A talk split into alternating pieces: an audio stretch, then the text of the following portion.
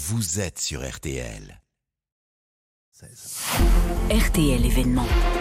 Et c'était il y a un an, jour pour jour, les Français se réveillaient avec la guerre à leur porte. Vladimir Poutine passe à l'attaque. Le monde vient de basculer dans un nouveau conflit armé. Le président russe a annoncé peu avant 4 heures une opération militaire en Ukraine.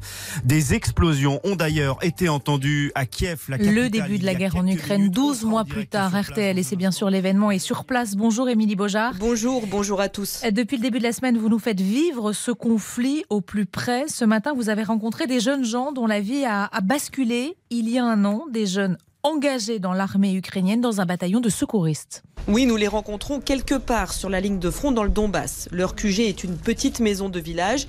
Toutes les fenêtres sont calfeutrées pour plus de discrétion. À l'intérieur, il fait chaud grâce à un poêle à bois. Roman, 30 ans, n'aurait jamais pu imaginer se retrouver une arme à la main à 2 km des positions russes.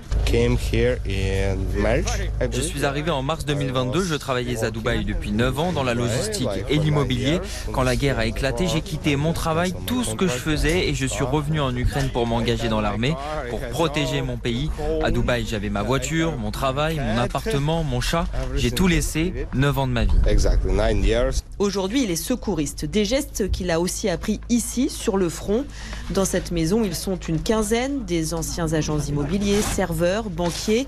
Vitaly, lui, était étudiant en médecine. Il est toujours d'ailleurs, il suit ses cours à distance. Son surnom, le chirurgien.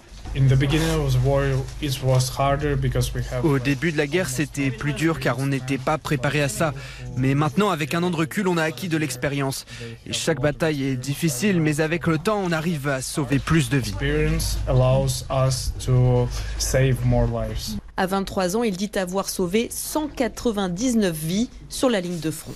Et Émilie, comment ces jeunes gens se sont formés à cette médecine de guerre ?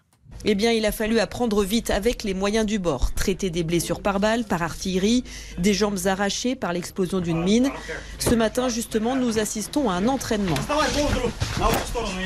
Entre eux, ces jeunes soldats se posent des garrots, des perfusions, des cathéters, les gestes de base qu'il faut savoir faire en moins de 3 minutes. Pour les superviser, David, un secouriste américain, qui a dû adapter ses techniques au terrain ukrainien.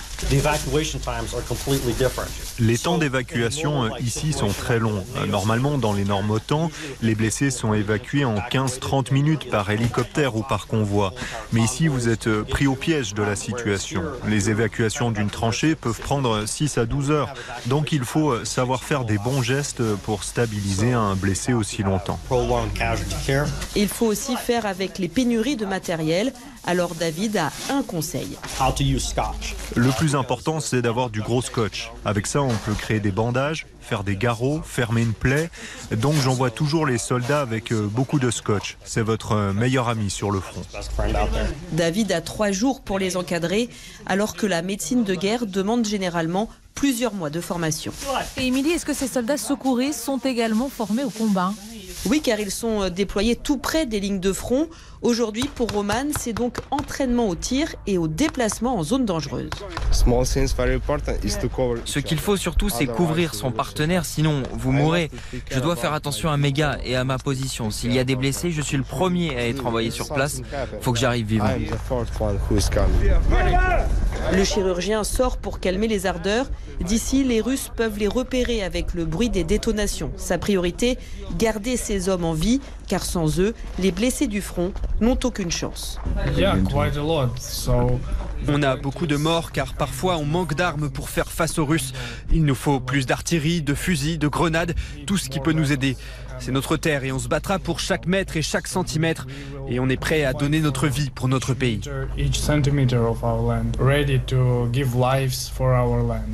Vitaly ne veut pas s'étendre sur le nombre de morts au front. Cette information est tenue secrète par l'état-major ukrainien depuis le début du conflit. RTL événement en Ukraine, reportage signé Émilie Beaujard. Un an de guerre, un an de solidarité également. RTL s'associe à la Fondation de France qui depuis le début de ce conflit a déjà récolté près de 17 millions d'euros et financé 107 projets de l'aide d'urgence pour nourrir, loger et chauffer les personnes déplacées. Vous pouvez bien sûr continuer à donner sur le site de la Fondation de France,